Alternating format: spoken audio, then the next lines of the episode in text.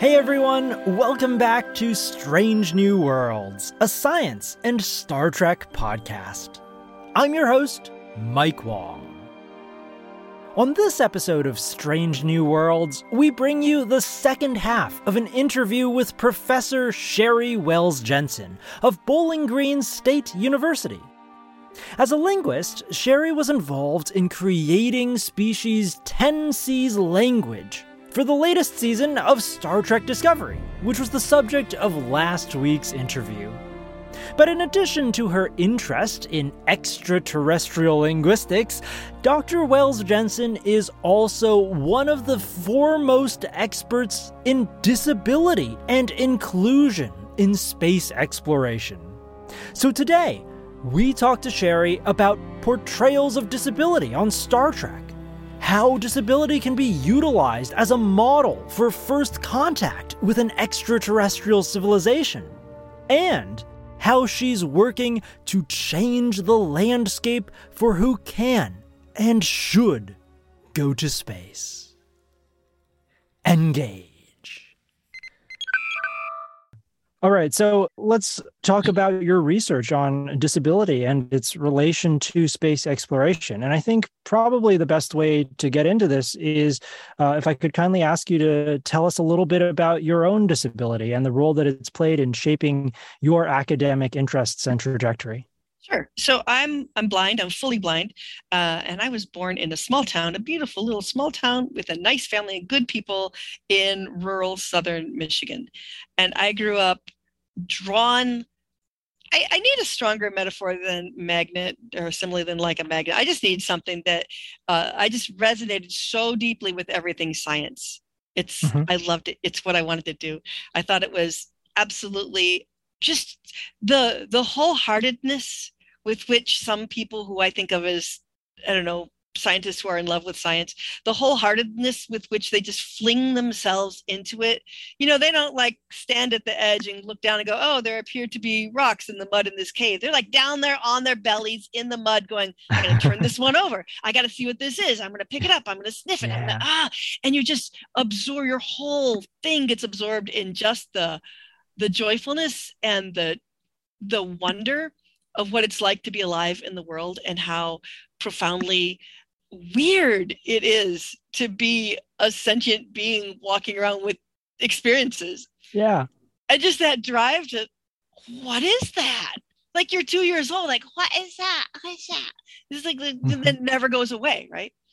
So that was my mindset. Um, and I began to accumulate data as time went along. And I noticed things like a couple scenes come to mind, like my uh, eight eight years old doing doing a science lesson designed for blind kids. They told us we are going to go do something about trees and my little brain thought oh yeah baby we're going to go out. Okay maybe we'll climb trees which i like to do but i'm going to go mm-hmm. out and i'm going to learn how to identify trees. I'm going to we're going to like poke our fingers in the bark and we're going to sniff it. Because I, I read that you, you, can tell things by sniffing the leaves right? And we're going to we're going to climb up the tree and get leaves and we're going to climb we're going to lay on the ground and feel around under the mulch and like feel what the shape uh, of, of the root system that we can find is. And we're going to do all these things and it's going to be magic because then i'm mm-hmm. going to have all this new perception of the trees in, in my world and they won't just be tree things. They'll be they, they this whole i was waiting for this whole world of individuals to open up in my mind and a whole new way of categorizing the world and all these words like oak and beech and aspen or what you know birch all these things would stop being just empty lexical categories and they would become true things that i could learn about the lesson that we had was we were taken by the hand, walked up to a tree, someone else picked a leaf, handed it to me, told me what it was, and my science activity was to glue it onto a piece of construction paper and write the name of the tree under it, which I was to spell correctly. And I thought, oh, so this is the level at which I am expected to interact with science.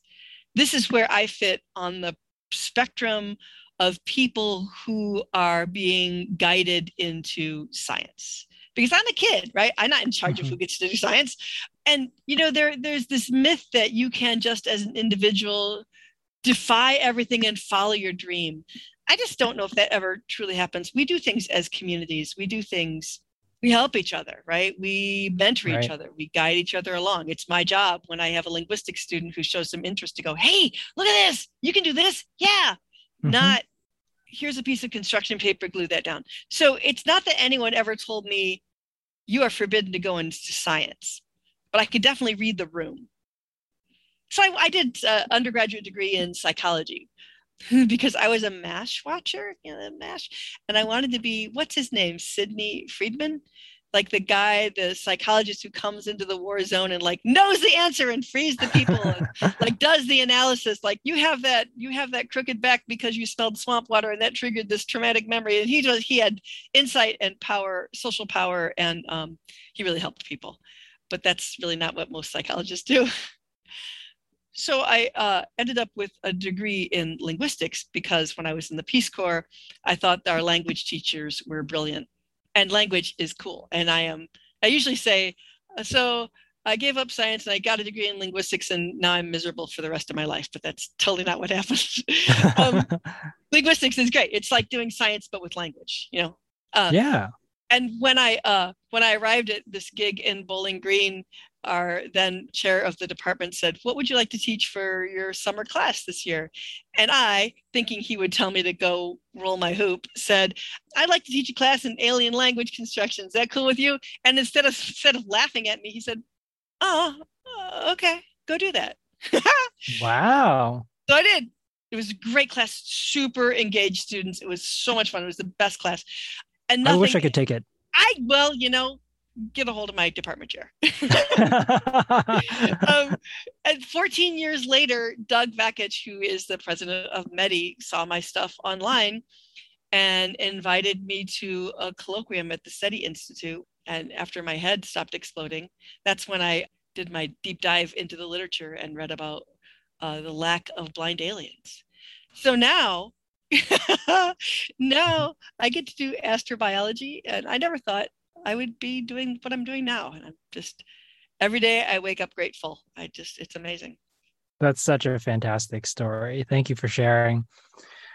So, Sheri, I don't really speak to people with disabilities on this show nearly as much as I should. And um, I noticed that in a paper of yours that you very carefully write about the distinction between identity first and person first language when it comes to speaking about disabilities. And I'm rather ignorant about this, but I genuinely want to learn. So, what is the difference between identity first and person first language? Okay, so as a linguist, I'm going to lay down the rule that this is really important because um, mm-hmm. it's language. And not just because I don't want to hurt people's feelings and I don't want to be rude. And I don't want to hurt people's feelings and I don't want to be rude, but that's not what it's about. Mm-hmm. It's about how you conceptualize disability, not how you okay. conceptualize people, but how you conceptualize disability. Um, because we are bad at conceptualizing people. We like to think we, oh, everyone's the same, we love them, but we don't. So, how do you think about disability? Do you think about disability as something that a person that shapes their lives that influences them? Or do you think about disability as a bad terrible thing that you don't want to talk about? Mm. so and i have to say off the top that there are people within the disability community that will passionately argue for hours about which one is correct. So the form that i have been instructed to use by journals is person first language because we value people more than their characteristics, right? So I'm supposed to say a person with a disability, literally putting the person first, a person mm. who hmm. blind. This can get rhetorically kind of complicated if you say a person who's, who is blind. Uh, I've also heard people saying a person who happens to be blind. I've also heard people say a person who happens to have the characteristic of being blind. It can kind of spin into sort of this downward cycle of sure, yeah. We can't say the B word. It's like pushing it farther and farther off, you know, into the right. distance. And the intention is laudable. The intention is we want to talk about people. We don't want to label them as their disability. I see. Uh, so that's that is what I'm told to do by journals. But if you are an activist or if you if you are a person that does not think of your disability as a tragedy, then there's no problem calling me a blind person because also there's no problem calling me a smart person or a charismatic person or a fun Mhm. person or a nice person or a Yeah. friendly person. you Why wouldn't is call yourself a, a person with smartness. no, I would not. And so the argument is that disability is kind of a genius way of living in the world uh, because Mm. there are structures in the world that are built for non disabled people. That's how the world is built. So my inability to see is kind of a pain in the neck sometimes. Like I said, there are logistical advantages to being able to see, but it doesn't have to be such a big problem if, for example, I have a computer that talks to me. So my problem, the problem with me and my computer is not that I can't see the screen. The problem with me and my computer is that we built computers that don't talk. yeah. So the social model of disability would frame it this way. The situation for disabled people is a pain in the ass. They would never put it that way. Is a pain in the ass because of the built environment and because of culture. So we treat people the way we do because we're afraid of disability, because we don't want to be disabled ourselves, whatever, whatever.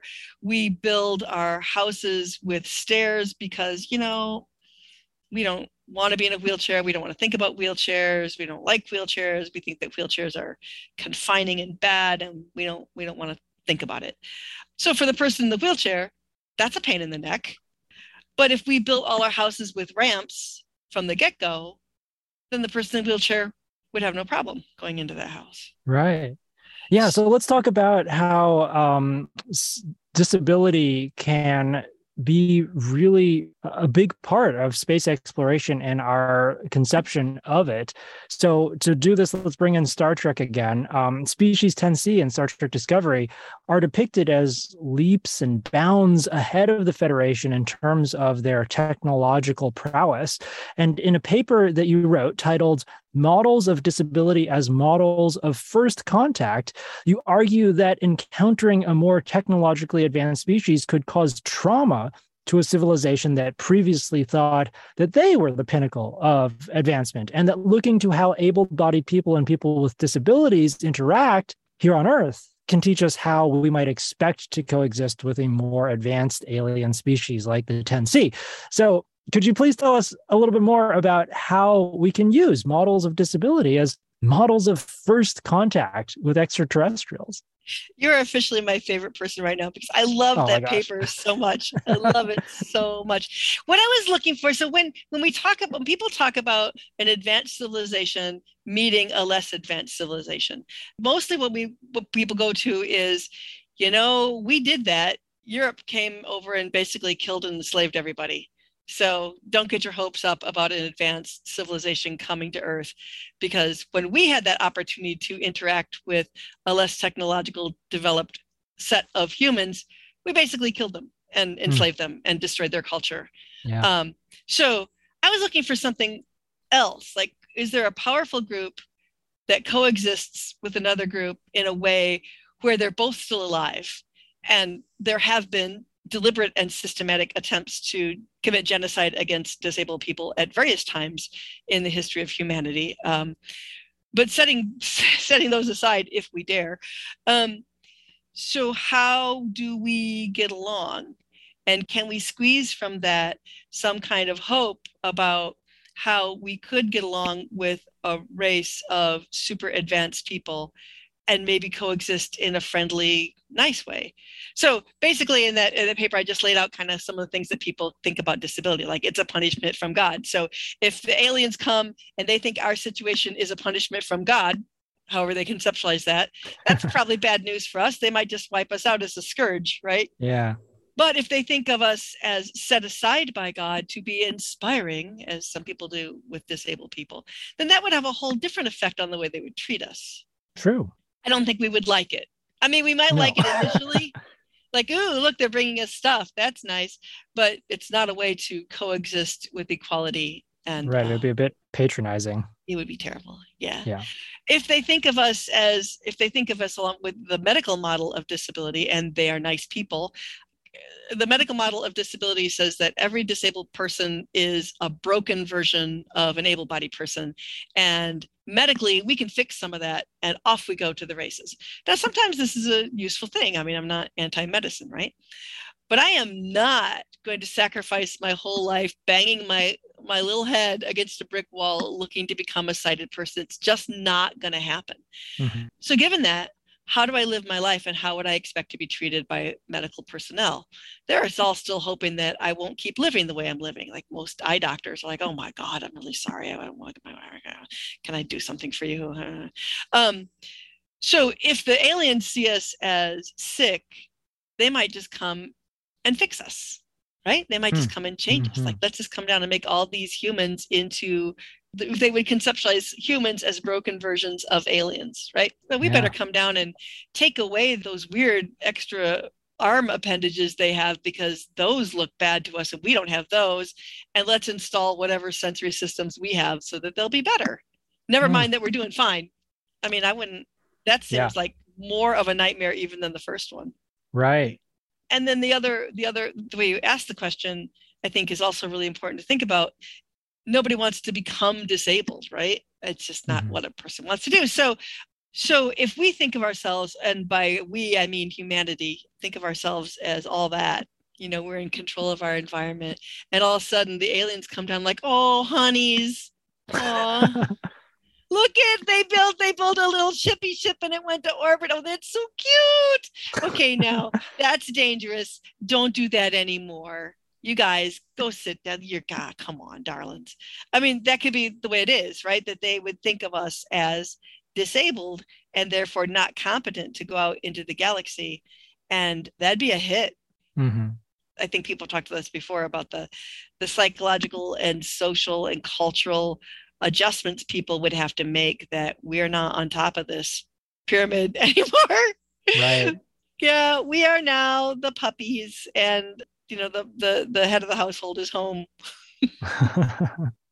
Let's also talk about your work on describing how uh, disabled people are actually ideal astronaut candidates. So, in an essay for Scientific American titled The Case for Disabled Astronauts, and in a paper in the academic journal Futures titled An Alternate Vision for Colonization, you write about how a blind astronaut, for instance, would not be the liability to her crew that people might expect her to be, but actually an enormous advantage. And I'm reminded uh, through reading these academic papers of yours about a character in Star Trek Strange New Worlds, the blind Aenar uh, chief engineer, uh, whose name is Hemmer, who is able to perform his engineering tasks just fine. In fact, probably better than most of his compatriots. So tell me about how a blind astronaut on the International Space Station would be just as invaluable as Hemmer is to the Enterprise. So first we have to look at the environment that that person is going into, right? If you drop me on the International Space Station right now with no modifications for anything, I'm not sure that I would be in any kind of advantage because none of their computer equipment is accessible we haven't thought about what I would need up there to stay oriented in zero gravity, right? Uh, which mm-hmm. is a whole other interesting thing. Um, but if we acknowledge that I belonged there and made some adjustments to how that environment was built, there's no reason that I couldn't, first off, do my job. I mean, I do my job here as well as anybody else. There's no a priori reason to assume I would not do my job just like everybody else on the International Space Station. Um, and then you get to situations where emergencies might happen. So one of the first things to go is always the lights, right? Um, mm-hmm. And then you've got sighted people who are competent and responding to an emergency, but for them, the absence of lighting creates an extra stressor. I mean, we know there was the fire aboard the Mir station, right, where they were struggling partly because they couldn't see through the smoke. Partly mm-hmm. it was because the smoke was stinging their eyes. Lots because they their, their thing was on fire and they were in orbit and they were scared out of their minds, no doubt. It was a terrible situation, and we're all glad that everything worked out as well as it did. But if I had been there, I would not be hesitating and squinting and struggling to see the fire. I would be pointing my fire extinguisher at the source of the heat and the sound.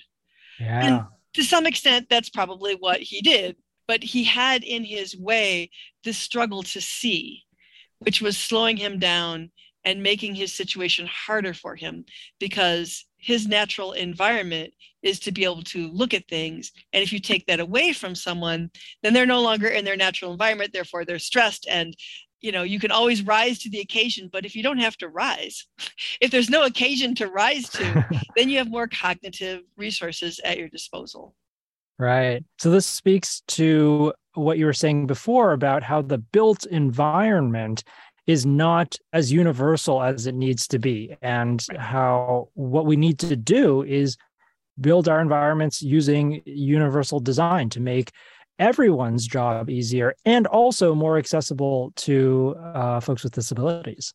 Right, exactly.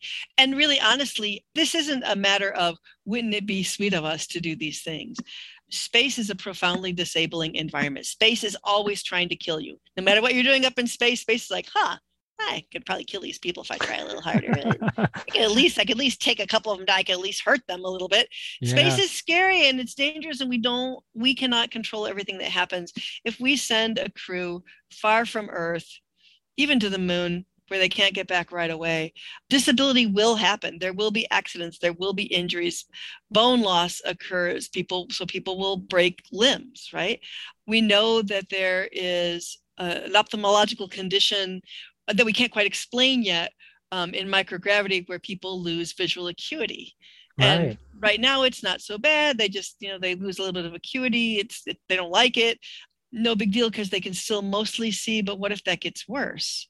And what if you're halfway yeah. to Mars when that gets worse? Yeah. And what if you're halfway to Mars when when you can no longer hear if you have some kind of pressure loss and you you have an astronaut that becomes deaf uh, the other astronaut's still going to be able to communicate with that person effectively um, will that person be able to respond effectively to your audible alarm shouldn't we have mm-hmm. visual alarms as well i mean you could decide if you're that kind of person you could decide that if someone becomes disabled in space we're just going to chuck them out the airlock because honestly you really can't afford to have people around breathing and eating that aren't contributing. So we could be those kind of people, but I, I really hope we're not. Um, yeah, me too. I mean, I don't, I don't know what kind of people we are, but I hope we're not that kind of people. but that, I mean, that is a cultural, I mean, that can happen, right? Right. I don't think it's to the advantage of the mission, right? Because you don't want your only doctor or your only pilot to become useless to your crew, not able to do his job because of a disability. So we need for every mission a disability officer, someone that can say, okay, like, is this all stuff accessible? So if we get halfway to Mars and our surgeon has an accident and goes blind, can that person still accomplish their share of the work? We need people to be always doing their share of the work, right? Right. This is such a great point that you're bringing up that disability will happen in space because space is an unforgiving and unpredictable environment. And we need to be prepared to accommodate all kinds of disabilities in our space exploration. So, Sheri, have you brought any of these amazing ideas to NASA? And if so, what do they think of them?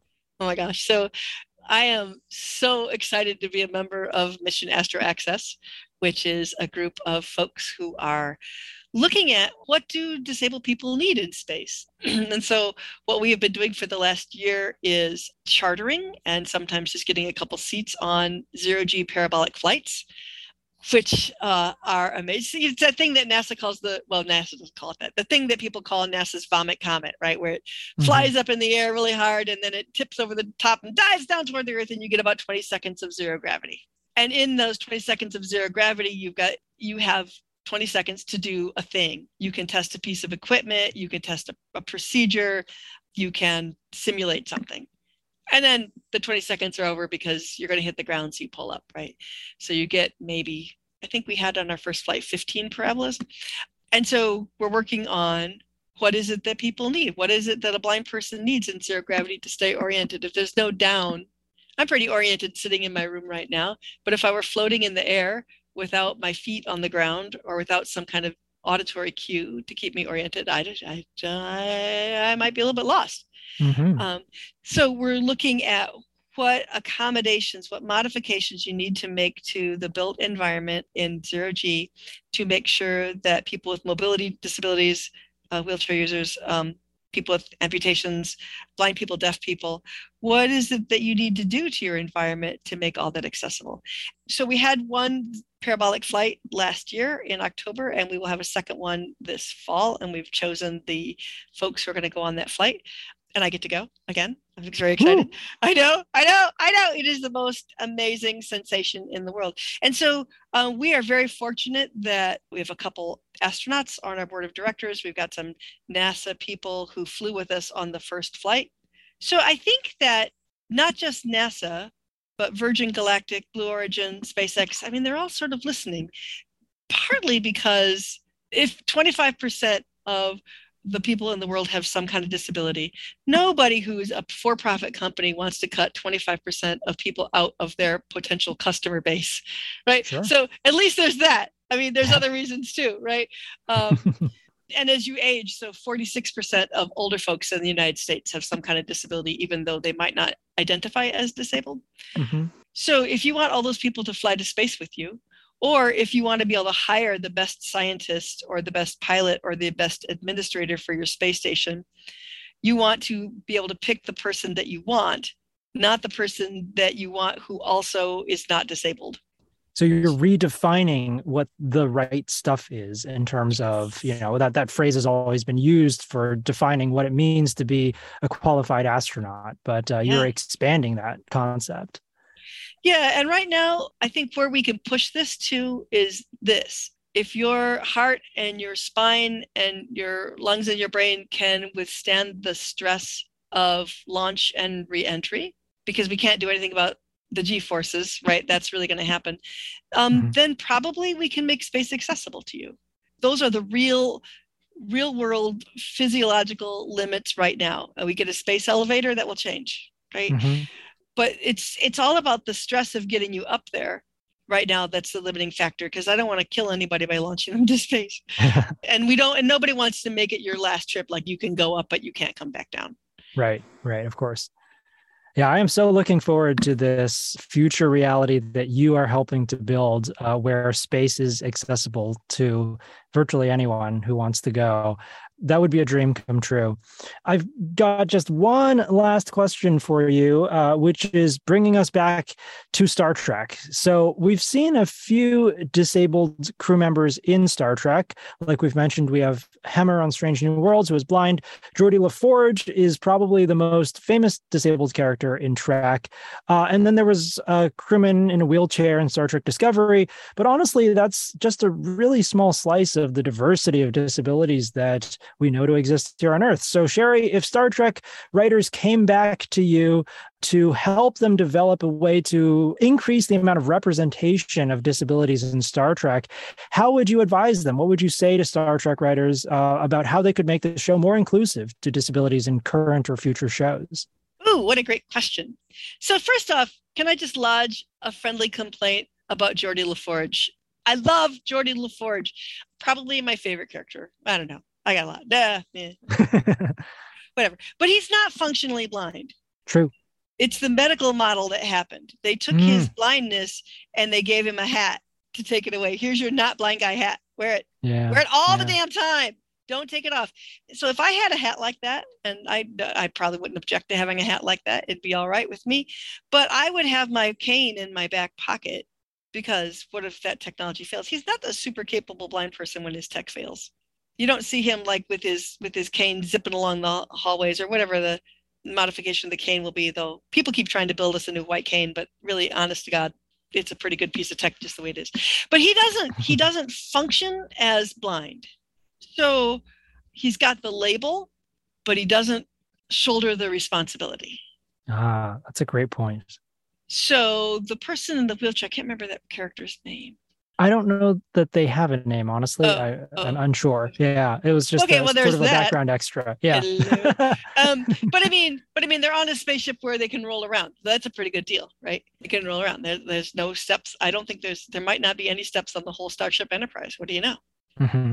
Yeah, but the built environment of Star Trek is not suitable for a real blind person who functions without vision. I haven't figured out how Hemmer does this thing. I haven't watched all those episodes yet, but I haven't quite figured out like how does he read his readout? Yeah, that is a really good question. I I don't know. I wish they had explored that a little bit more, where maybe there was a, a, bit more of an audio component to the computer reading him data. Uh, Yeah. Uh, you don't see him with his hands on it, do you? I need to ask him. I, oh, maybe that's why they have tactile interfaces in in terms of like still there are buttons on the on the computer consoles and it's not all just a touch screen but no you're you're bringing up a really great point that um you know i wish strange new worlds had dealt a little bit more about that in terms of the, what the interface looks like for Hemmer that allows it to be universally accessible to somebody who is blind yeah so i mean they have explanations for it he's got this psychic power but can we not fill in that gap physiologically can we fill in that gap by building our machines so that they work for everybody Mm-hmm. Wouldn't it be cool if there were braille door numbers on those crew cabins? Oh, that would be really cool. Why couldn't they have that? Yeah. Why couldn't they have? Wouldn't it be cool if they do a lot? They do a lot of calling audibly through the ship. Where is the captioned printout, the little screen that gives the deaf crew members that same information at the same time? Yeah, I mean, they um, have all the, the computers on the walls right there. There should be a captioned version of that message, you know? yeah. And it's cool with me if they wear a little wristband, but then everyone should wear that little wristband. Because if you design a tech, it's universal design again, right? If you design tech so that the deaf and the blind and the deaf blind person all have access to the alert at the same time, that's the tech you want everybody to have. You really, you want the tech that buzzes your wrist when there's an emergency. So in case, what do you like? A guy's got headphones on. Does he know about the red alert? I don't know. Yeah, this is great. I mean, because like you said with the uh, Mir space station fire, what if the Borg are attacking the Enterprise and there's smoke everywhere? Yeah. Uh, you need to still be able to transmit crucial information about the invaders or whatever. Yeah. People at conferences always say to me, don't worry about it. Disability will be eradicated in the next X number of years. And so after I get over the idea that the world would be better if I were eradicated, which always which always I let hang there for a couple mm. beats. So you're gonna solve you're gonna solve the problem by genocide. Is that cool with you? Like so my existence uh, here let's is, not do that. Let's not do that. let's not do that. And also it's not gonna happen. There will always be levels of ability and levels of disability within a community. Mm-hmm. Um, and you know if we're going to may, may, even if we all transition our brains into machines there will still be moments when one machine is broken and another machine is not unless we're going to be bastards and just go like oh that's a broken machine on the on the garbage heap you go buddy if your answer to the question is genocide then you just need to sit with that ethical problem for a little while um, because disability is always going to be with us there's always going to be that variety of abilities happening in the world. And so then your ethical and your practical question is what are you going to do to address that? And can you come out of that after you've made those choices feeling human, feeling mm. like you hmm. really deserve the name human? Or have you become something else? Wow. Sheri, you've given me so much to think about. I want to wrap it up here by just saying thank you so much for spending time with me on Strange New Worlds. Uh, just one final quick question. How can our listeners follow your work on the internet? Because I know they're going to want to find out more about all the great things that you do. There is astroaccess.org where we have our um, our stuff about our zero G flights. I do have a website, uh, sheriwellsjensen.com, which you know could use some updating, but it's there. and I'm on Facebook with just my name. And I'm just really, I, I, really appreciate this opportunity to talk with you. Every time I'm lucky enough to to, to have a really good interview like this, and you're uh, just really smart and articulate, and ask really good questions, and you push me to think of things in new ways and say things in new ways that I haven't said before. And I'm just always grateful for that. And I want to thank you for the time you spent with me, actually, because it was really it's really helpful and interesting to me as well. Thank you so much. That means a lot. And let's go and find those Star Trek prop masters and get them to put Braille on the doors, every single door on the Enterprise. yeah, I mean, let's do it. Let's start a campaign. that was Professor Sheri Wells Jensen on disability and inclusion in space exploration and in Star Trek. Wow, talking to Sheri was just a blast. I really love interviews like these, conversations that make me stop and think that make me step into another person's shoes and consider the world from a vantage I'd previously never considered. As an able bodied person, I never have to ask whether a Starfleet vessel or a NASA spacecraft is built for me, because of course they are. But my conversation with Sheri today completely convinced me that we should be committed to universal design in everything that we build, including our spacecraft, both real world spacecraft and the fictional ones that inspire us on screen. One of my strongest beliefs is that space is for everyone. Not a single person on this planet is undeserving of the wonders that await us in the cosmos. Space doesn't belong to just astrophysicists and astronauts, rocket scientists and extraterrestrial linguists, or dare I say it, billionaire tech CEOs. So, creating environments in which we can all participate is not only the right thing to do, but it will make space exploration safer and better for everyone. You know, in preparation for interviews with an academic like Dr. Wells Jensen, I usually try to read a few of their publications ahead of time. And I have to say, rarely do I enjoy that process as much as I did for Sheri's papers. So, you'll find links to a few of them in the show notes if you'd like to check them out and learn more. Don't forget that you can follow me on Twitter at Mike Y, that's M I Q U A I, and this podcast at Science of Trek. If you're enjoying this content, help spread the word by telling your friends about our show or by leaving a rating or a review on your favorite podcast app. Next time on Strange New Worlds, we'll be talking to clinical psychologist Dr. Jason von Steitz about psychological themes in some of the most recent Star Trek streaming shows like Lower Decks and Star Trek Strange New Worlds. Until then, see you out there.